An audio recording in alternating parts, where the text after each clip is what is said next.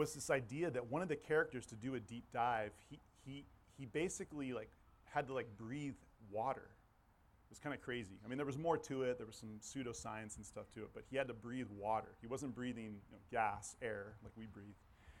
And so there was this idea that was interesting to me that he normal he kind of gave off this vibe like yeah i'm feeling good i'm feeling normal i'm breathing water you know i'm feeling like a normal guy so this idea that normal is normally air but he's breathing water. So i'm going to try to make sense of that in a second.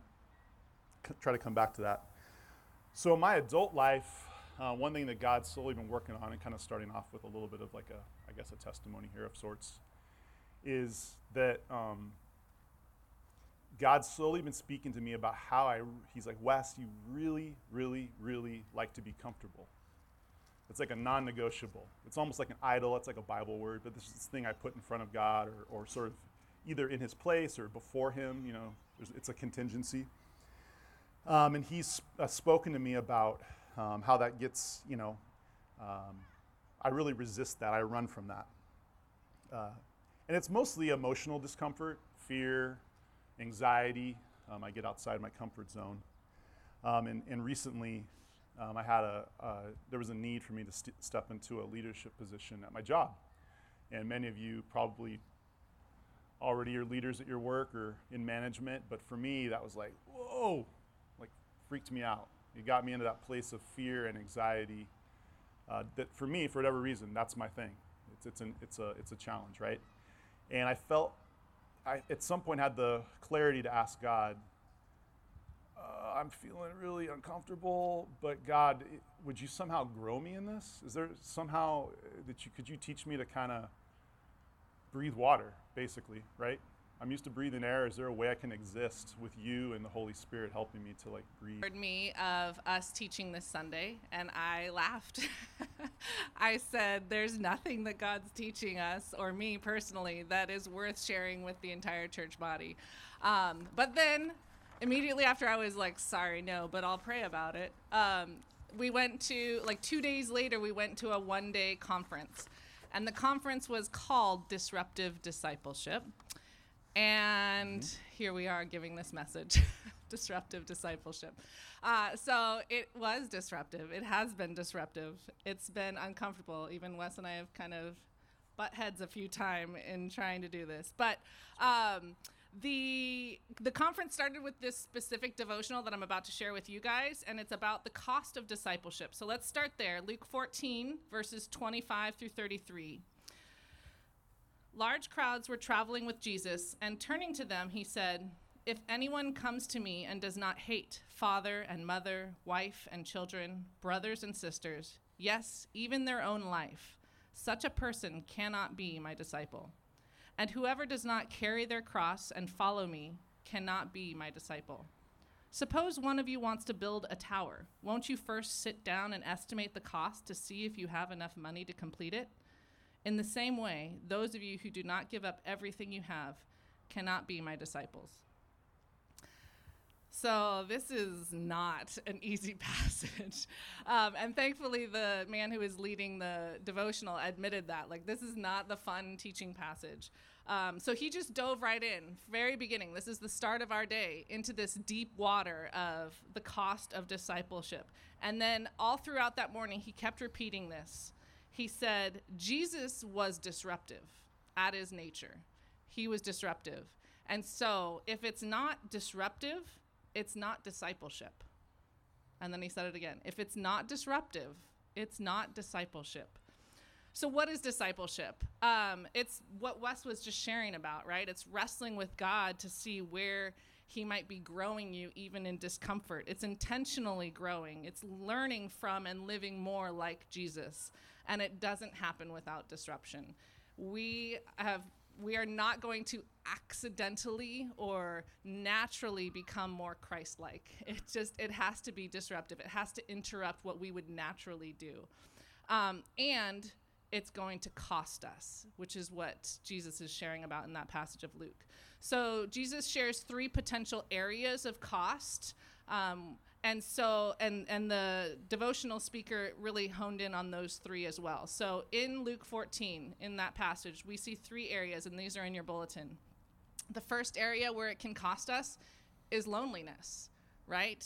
Verse 26 giving up hating mother father right? He's not literally telling us we need to hate them but he's saying it might cost us some of our most valuable relationships. We might feel like we are um, lacking some of the people or some of the love that we think we need because of what Jesus is doing in our lives. Um, and the next one, I think these might actually be reversed on your um, bulletin, but the next one I'm going to talk about is death, which is actually verses 26 and 27. Um, so it could be literal death. Definitely, people faced literal death, but also it can be just that that letting go of something about our identity, that dying to ourselves that we um, that we experience the more we follow Jesus and the more He disciples us. Um, so we can lose parts of our life, we can lose parts of our identity, and we can suffer.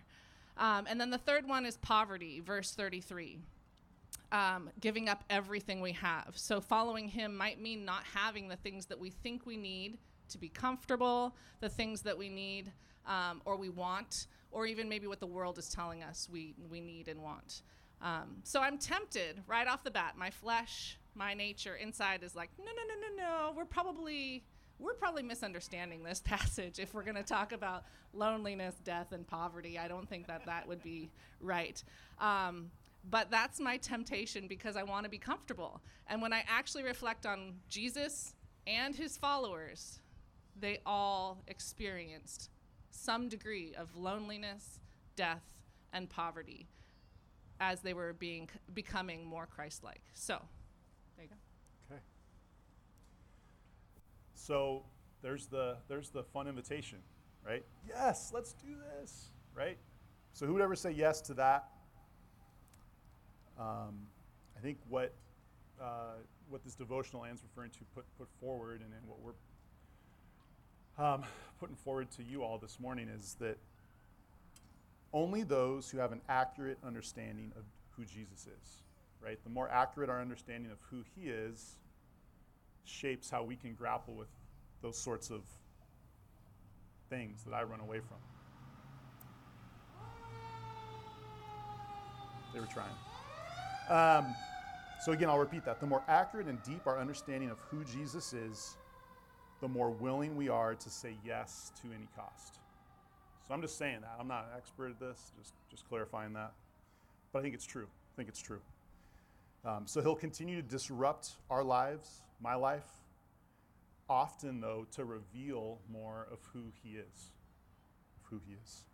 So let's get into the Gospel of John, chapter 11. Um, Wayne was in 10 last week, I think. Well known biblical passage. We got Lazarus um, uh, being raised from the dead. Uh, but we're going to look at it through this lens of who Jesus is and how he goes about revealing that. So, um, I don't think, yeah, this will be on the screen. I don't think this part's in your bulletin. Let's start off in verse 1. I'm just going to read through John 11, verse 1. Now, a man named Lazarus was sick. He was from Bethany, the village of Mary and her sister Martha. So the sisters sent word to Jesus Lord, the one you love is sick. When he heard this, Jesus said, This sickness will not end in death. No, it is for God's glory, so that God's Son may be glorified through it. Now, Jesus loved Martha and her. He stayed where he was for two more days. So, so Jesus here is faced with a choice. He's got this clear, there's a crisis. These are people he loves. That we know from previous chapters, like they're friends of his. They're not just random people. He knows them. He loves them. So is he just going to go and jump and alleviate this situation, right? Is he going to take care of it? Lazarus is sick. And I think what, and maybe you picked up on it the way I read it at the end there, is what's interesting here is how love is defined, right? It says he loves them, but then it appears that loving them translated to waiting two days. A little weird. That's not how I would uh, react if I if I was Jesus. Thankfully not. uh, and I just I do want to pause. Right, this is they're in distress. It's kind of good for me to like, haha, you know. Jesus, prankster, waiting two days. You know, these, these, these people were in distress. They were sad. We've experienced, you know, loss this week, you know, so this is not easy. I don't want to make light of, of the situation. So they were uh, in distress. Um, and those are um, experiences and emotions that rock our existence. They're extremely strong, they're real. When, when fear and anxiety wash over me, that feels paralyzing to me. But Jesus waits. and he's God. So something different must be going on. So, an idea here that uh, I want us to start chewing on here is that instead of by alleviating distress, Jesus, and this is, I think, is in your bulletin, Jesus loves us mainly by showing us himself, or sort of who he is, himself, and his and God's glory. That's mainly how he goes about loving us. Now, sometimes it, it translates to things like healing and, and those sorts of things, but he's, his main thing is showing us himself and his and God's glory. Glory, eh, we don't have time to go deep on that this morning. Glory, eh, we could have a whole series of messages on what glory means. I'm just going to say in this case, revealing his glory, it talks a bit about God's presence, Jesus' presence, giving us his presence, his holiness in the person of Jesus. It connotes Jesus' otherness, which I know is a little abstract. So that's glory, giving us himself and his glory. So here Jesus is loving them by giving them himself and his glory. Let's let's see how this works out. Let's continue skipping ahead to Jesus' arrival on scene. Uh, this I think will be in your bulletin, also on the screen. We'll go verse 17. On his arrival, Jesus found that Jesus had already been in the tomb for Lazarus. four. What? Lazarus had already been. Sorry, yeah, thank you. That's a that's a faux pas. Let's start that again. On his arrival, Jesus found that Lazarus, that'll be Jesus pretty soon. On his arrival, Jesus found that Lazarus had already been in his tomb for four days. I don't know how long it took to actually then get him to his tomb. So, uh, four days, five days? Been in his tomb for four days, so Lazarus is dead. Skipping to verse 20. When Martha heard that Jesus was coming, she went out to meet him, but Mary stayed at home. Lord, Martha said to Jesus, if you had been here, my brother would not have died. But I know that even now God will ask you what God will give you whatever you ask. Jesus said to her, Your brother will rise again. Martha answered, I know he will rise again in the resurrection at the last day. Jesus said to her, I am the resurrection and the life. The one who believes in me will live even though they die. And whoever lives by believing in me will never die. Do you believe this? Yes, Lord, she replied. I believe that you are the Messiah, the Son of God who has come into the world. So, again, there's a lot in here. We could just sit, sit on that passage and kind of just mic drop. Drop that mic. Um, one thing that sticks out to me is Martha's grieving. Her brother died, and she's able to, over the course of those four verses, if you had been here, my brother wouldn't died. And then she's tracking with Jesus through this conversation somehow, and not just being like upset. So she's able to have this insightful conversation with Jesus. Partly, I wonder, or is it because of the situation that she's able to have the conversation, not in spite of the situation, right? Lazarus hadn't died, they wouldn't be having this conversation. Obviously, but back to what we're talking about today, her life has been disrupted big time. And it's clearly important to Jesus to have this conversation with her, right? He could have just shown up and done other things, but he's like, hey, Martha, and he wants to have this conversation about who he is. He's the resurrection and the life. Again, similar to the previous passage, a lot going on. One important thing, right?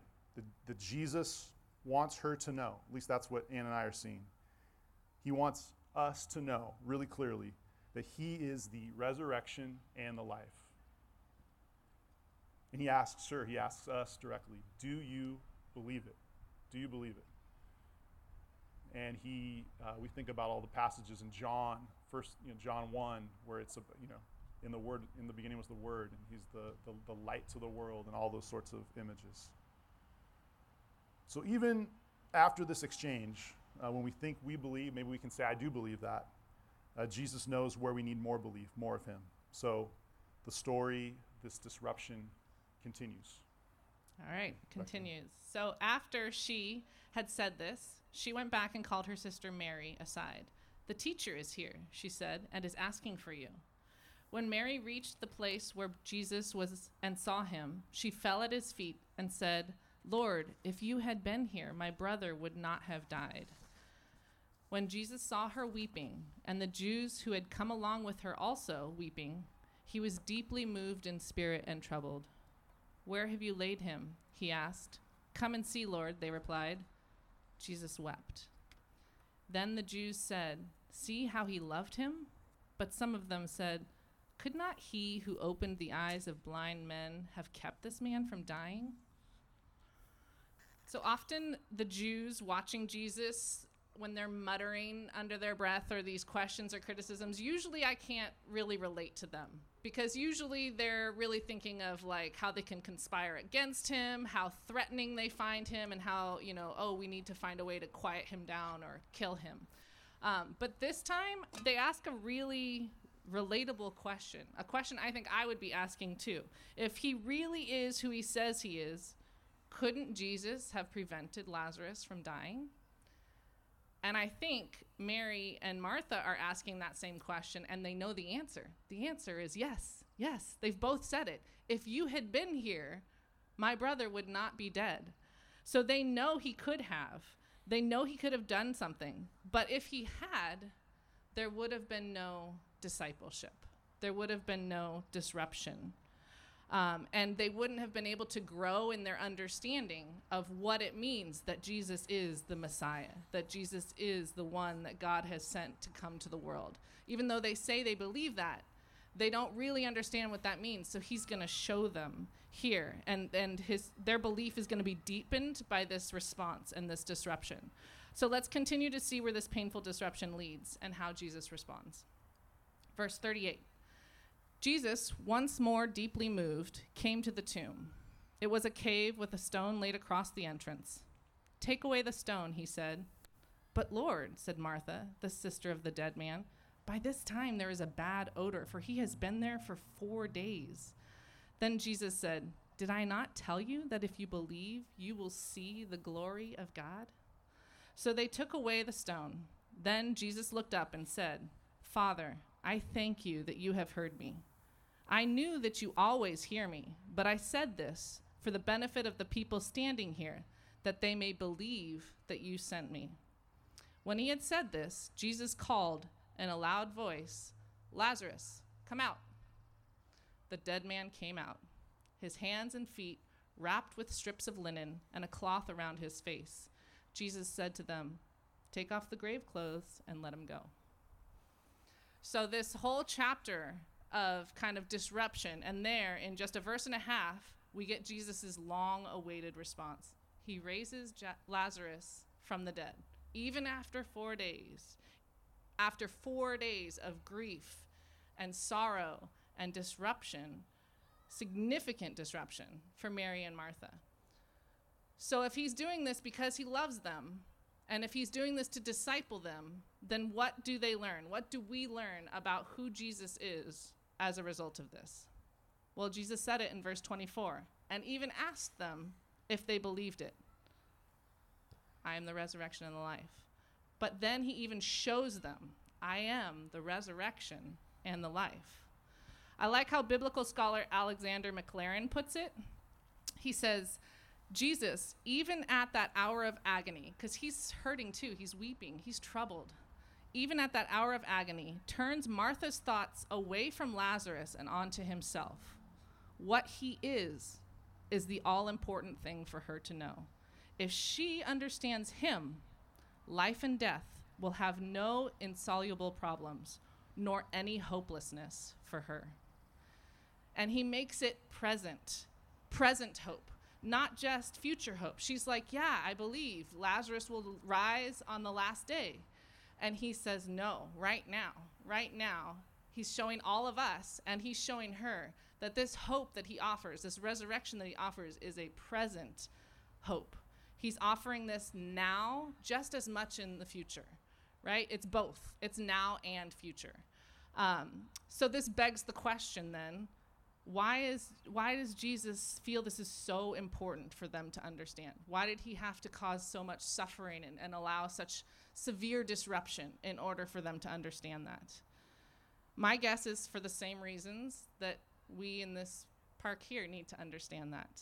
If Jesus offers us new life where there is currently death, that should change how we live. If we really believe that, it should change how we live. It would enable us to say yes to the costs of discipleship, right? When Wes mentioned earlier, we can't say yes to him if we don't know who he is because you don't say yes to someone you don't trust. The more we know him, the more we trust him, the more nothing he could ask of us would feel too costly. And so, Mary and Martha and all of us here are seeing a little bit more clearly who he is and what he offers us, and then we can maybe say yes to some of those costs that he's asking of us. He loves us too much to let us just settle for like him keeping us comfortable. He loves Wes too much to just let him stay comfortable at work, even though Wes wants to, um, because he knows that won't enable Wes to say yes more. And he knows that I need to be discipled and uncomfortable to say yes more. So, um, yeah, so he wants to disrupt things. Um, and this would not have happened if they had not been disrupted. And he says, You will see the glory of God. So the more we say yes, the more we will see and experience his glory. And he wants to show us his glory um, because seeing his glory is sort of how we grasp his presence and how we grasp his holiness. It's so um, ambiguous sometimes these words especially these church words so so when we experience his holiness we have a taste of just how other how different he is than what we might what box we might have put him in Uh, so back to Luke 14 loneliness, death, poverty. This is a hard teaching. Who can accept it, right? um, and it, you know, I, I, you know, I'm, I was a little bit of a cranky pants this week, you know, preparing for this. Um, th- those type of passages, I totally echo that. This is a hard teaching. Man, this is I'm not happy. But uh, as I was thinking about this, I was like, let's not lose track of what the context was of those things, right? It's talking about being his disciple, right? Discipleship. So, how we're growing and actively following Jesus. Growth. So, okay, I'm a little less cranky about that. So, growth, I like that. I like that. Growth, I want to grow. I want to, I want to grow in following the one who saved me and rescued me. Yep. Who is the resurrection and the life. Okay. Who loves me as I am. Even when he has to drag me along, kicking and screaming. Uh, but critically, for what he has for us today, right now, clearly, I think this is in your bulletin, clearly that growth often comes in the context of disruption. So just sort of summarizing here. Um, and I don't, I don't like it often, but it comes in the context of disruption, and I acknowledge that. Um, when we're confronted with the cost of loneliness, I mean, these things are hard. When we're confronted with that, what Jesus whispers to me is, You are not alone. You are not alone. I am with you. We see that all over the place in the New Testament. I am with you. Right? So Jesus and the Holy Spirit walk this out with us. They don't just say, like, hey, go for it. Laters, you know, well, let me know how it's going. They, they walk this out with us. They don't invite us into growth and then say, we're out of here. So let's think about that. What helps you when you're waiting? What helps you when you're feeling alone? I just have to talk, I just have to talk to Jesus. just acknowledge it. obviously, Mar- Mary and Martha were experiencing a very real physical death, and, and I've already commented on. I mean, that's we've we we are experiencing that even now. Um, back to my story, on a more emotional level, it feels like a sort of death, right? To step into something that makes me uncomfortable because I recoil from that. Like, well, I run for cover. What? You're challenging this non-negotiable? I'm out of here. I struggle with fear. I can worship that comfort zone, right? Forgive me, Jesus. I, I can worship it. So I struggle with fear. What I love here, though, is not, I'll, I'll think about this, and it's, it's powerful for me. Just for me, for some reason, it's so simple.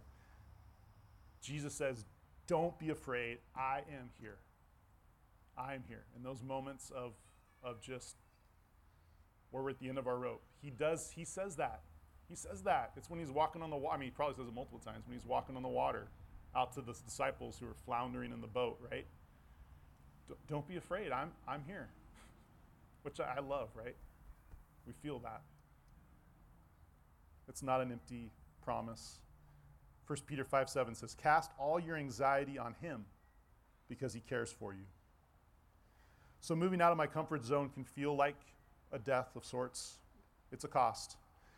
So, I'm learning um, to ask Jesus and the Holy Spirit to teach me and grow me when I'm really uncomfortable rather than running away from that situation and, and reflexively bail out. I'm learning to ask more out loud in the moment. Uh, something like, Jesus, be close, I'm scared. And then here's the trick I'm trying, this is trying, and here's the change. How are you growing me in this moment? I'm overwhelmed, these, these, this stuff's washing over me, but trying to be like, okay, how are you growing me in this moment?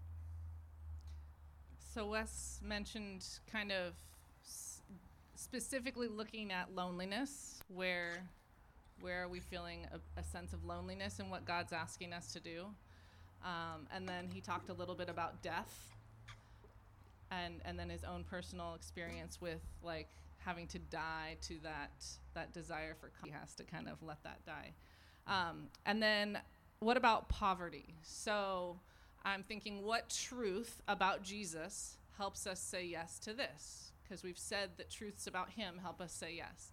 Um, so thankfully, I have been, we have been really fortunate to never really face complete literal poverty, right? Um, Jesus has never asked me to sell everything I own, um, to give up everything.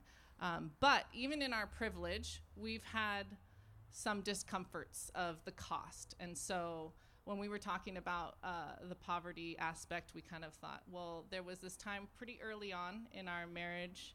Um, we had three young kids and um, one income. And we felt like God was asking us to continue to financially give to what He was doing. Um, whether that was through the church or missionaries or whatever, we just knew He was asking us to financially give to His kingdom work. And that meant that for several years, we probably we weren't saving probably anything. I don't think we were saving. I mean, if we were, it was maybe 20 bucks, 30 bucks. Like we were not saving. And I remember the judgment from other people. Not that I go around talking to my, you know, everyone about my finances, but when I was in conversation with family or close friends, sometimes they thought we were really foolish, like really, really foolish, because we needed that money. We it was not wise for us to do that. Um, and so it was really kind of embarrassing when you know people are talking about their saving plans and what they're doing for their kids to go to college, and we were just like, well, we're feeding everyone, and we're Yeah. getting them to school, and and we just somehow, I mean, it was God's grace to us that he we had at least that belief that disobeying Him would have been worse than feeling the awkwardness of people thinking we were foolish. Um, so somehow we were able to walk that out, but we did sense that like call to poverty, so to speak. Um, and God always showed up. God always gave us what we needed. There was there was always what we needed. When some huge expense came up that we would have not had any money saved for, somehow something worked out. Um, and so when I think about that, I think about what truth helped us in that moment. And I think it's actually what Wayne talked about last Sunday, which is, you know, that John 10 concept that Jesus is the good shepherd. Jesus is good and he cares about every sheep and he is with us. And so I think we just knew if he's telling us to do this and he's with us and he's good, we'll we'll be okay. Um, so how about you? How about where is Jesus calling you to be okay in loneliness or waiting for him? Be okay with death, maybe losing something, some part of your life, your identity, some relationships, or to be okay with financial loss or f- the loss of financial comfort, perhaps. Um, I think that I think we need to wrestle with some of these questions. So we actually are going to give you guys some time here. Um, and you're going to, there's going to be some questions up there. I'm going to read them to you. And we're just going to spend a couple of minutes just letting you kind of process this, to take these questions, because these this is a lifelong process. Like, I have a long way to go. We all have a long way to go, I'm sure, in understanding Jesus well enough to say yes to the cost of discipleship. Um, and so, in these couple of minutes, I just want you to bring these questions to God and allow Him to speak to you about them. Write down what you think. If something's unclear, um, follow up, come up for prayer. I'm going to invite the prayer team to stand up here during this last song and even maybe during this reflection time. Come up and get prayer. Um, you can get prayer for anything, obviously, but then especially if God's bringing something up in in this. Um, the Wayne, Wes, fill out the connection card. However, we can be supporting you and praying for you as you wrestle through this because this is not easy. Okay, so here are the questions. Where is Jesus disrupting things in your life? How do you react to that disruption? What cost are you struggling to say yes to? What does this show you, this struggle? What does this show you about where you might not fully know who Jesus is? I think there's an aspect of who Jesus is that helps us in each one of those yeses that he's inviting us to, to say. So, what does Jesus want you to know about him with more confidence? So, just sit with these questions for a minute. Um, and then go ahead and come up and get prayer if you would like it. And then we're going to close with the final song in a couple of minutes.